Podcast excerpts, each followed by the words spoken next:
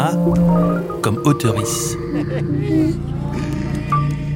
A comme auteurice, le droit d'auteur expliqué aux autoristes de podcast présenté par la SCAM. O comme œuvre, par Samia Basile. La SCAM gère les droits d'auteur liés à des œuvres. Ces œuvres sont très variées. Elles peuvent être audiovisuelles, écrites, ça peut aussi être des dessins ou des photos. Et puis évidemment, il y a les œuvres sonores. Pour la SCAM, les podcasts sont des œuvres. Enfin, attention quand même, tout podcast n'est pas considéré comme une œuvre.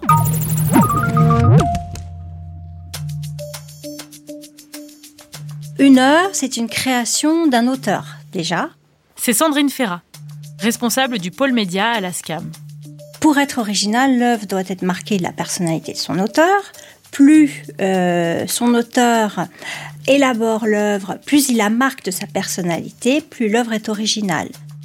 Alors ça peut paraître un peu compliqué, mais ça veut simplement dire que l'œuvre doit être façonnée avec un parti pris créatif.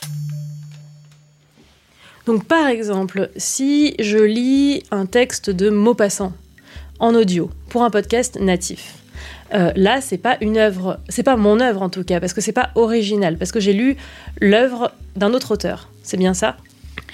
Alors, le lecteur, que vous lisiez votre propre texte ou le texte de Maupassant, qui est du domaine public, euh, le lecteur n'est pas l'auteur du texte.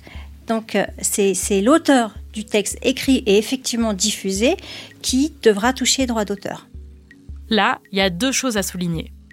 La première, c'est que si dans mon podcast je lis un extrait d'une autre œuvre, alors l'auteur de cette autre œuvre devra percevoir une partie des droits d'auteur sur le podcast. J'ai pas pris un super exemple avec Maupassant, puisque Maupassant est tombé dans le domaine public. Donc si je lis un texte de Maupassant dans mon podcast, ni Maupassant, ni sa descendance ne toucheront de droits d'auteur. Ok. Mais imaginez que je lise un extrait d'un roman d'Alice Zénitaire, par exemple. Alors là, Alice Zénitaire pourra toucher des droits d'auteur sur mon podcast. La deuxième chose à souligner, c'est que si dans mon podcast, je ne fais que lire un texte d'un autre auteur, sans aucun travail créatif de ma part, alors je ne touche pas de droits. Il y a quelques autres types de productions qui ne sont pas considérées comme des œuvres acceptées au répertoire de la SCAM. Il y a euh, par exemple les émissions de service comme la météo ou euh, vous avez repris une recette de cuisine, euh, vous n'êtes pas auteur-autrice de, de, la recette de cuisine. C'est plutôt considéré comme une information. L'information brute d'ailleurs, qui n'est absolument pas marquée du regard de son auteur, n'est pas acceptée au répertoire non plus. Chaque société d'auteur gère un certain répertoire, c'est-à-dire des genres d'œuvres qui relève de son champ d'action. Jusqu'à très récemment, je croyais que la SCAM ne s'occupait que de documentaires. Mais je me trompais.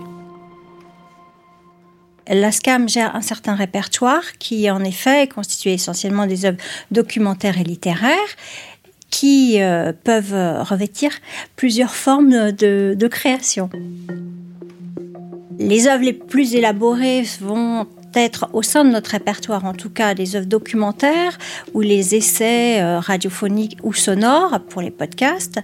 Et il peut aussi s'agir d'œuvres littéraires, c'est-à-dire d'œuvres totalement euh, écrites, sorties euh, de l'imagination de son créateur, comme une fiction non dramatisée. La fiction non dramatisée, concrètement, c'est un texte littéraire diffusé à l'antenne ou en podcast, comme par exemple des nouvelles, des romans, des chroniques. Donc, à côté du documentaire et de l'essai dont j'ai parlé tout à l'heure, on a effectivement le, les reportages, toutes les œuvres incluses dans un magazine. Ça peut être euh, pour un podcast euh, une série récurrente de, de magazines quotidiens ou hebdomadaires. Il y a à l'intérieur de ces magazines des reportages, des chroniqueurs, euh, des entretiens, voire des débats également. Donc toutes ces formes différentes d'écriture sonore se retrouvent euh, dans notre répertoire.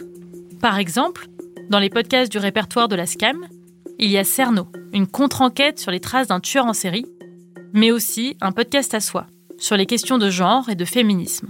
Tous ces podcasts sont liés à un auteur ou une autrice. A comme auteurice.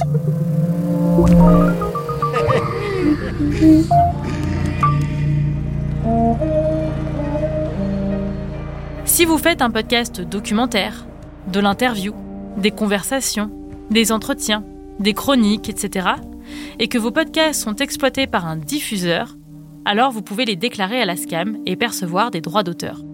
Pour en savoir plus sur les droits d'auteur, je vous invite à écouter la capsule D comme droit d'auteur. Vous avez écouté A comme Autoris, un podcast de la SCAM, écrit par Samia Basile et réalisé par Emmanuel Beau. À la production Isabelle Durier, une série produite par Wave Audio. À retrouver sur toutes les plateformes.